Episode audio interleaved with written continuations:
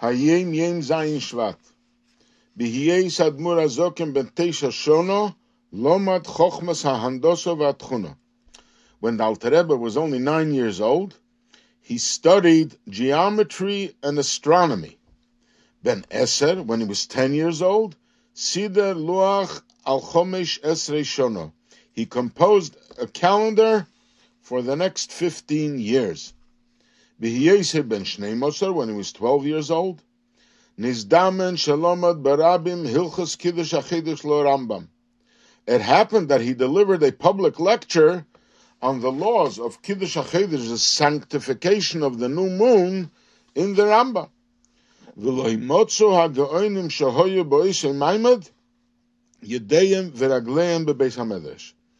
And the preeminent Torah scholars that were present then were utterly overwhelmed and they could not keep up with the Alter Rebbe's lecture.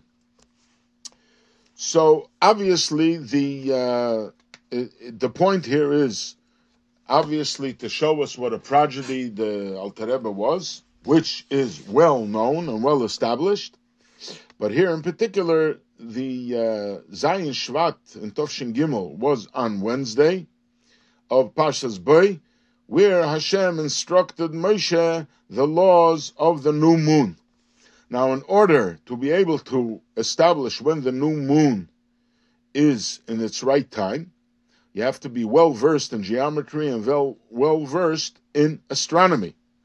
Because when you have to interrogate the uh, witnesses who come and say that they saw the new moon, you have to make sure it wasn't a cloud. And you need to know at what precise moment, according to the calculations, the moon will show up. And for that, you have to be an extreme genius.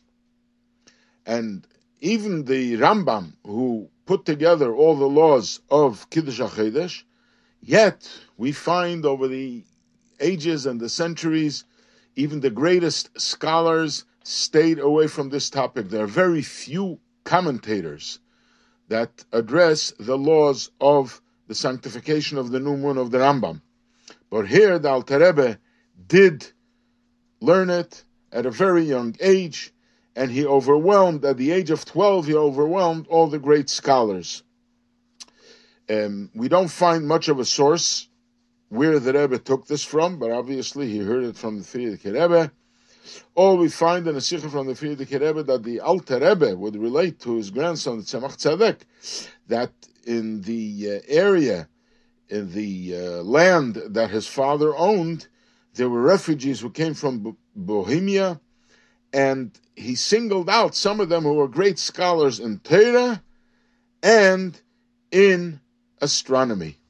So I guess it was a, an important topic to the Alter Rebbe.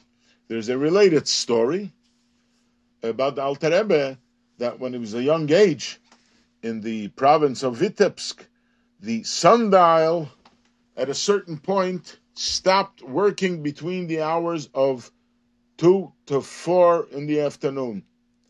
And uh, all the great experts were perplexed and they couldn't come up with a solution.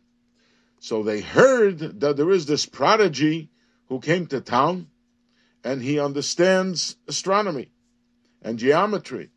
So they invited him to inspect the sundial and he examined the sundial. He says that based on the Talmud, at midday, the sun is directly overhead.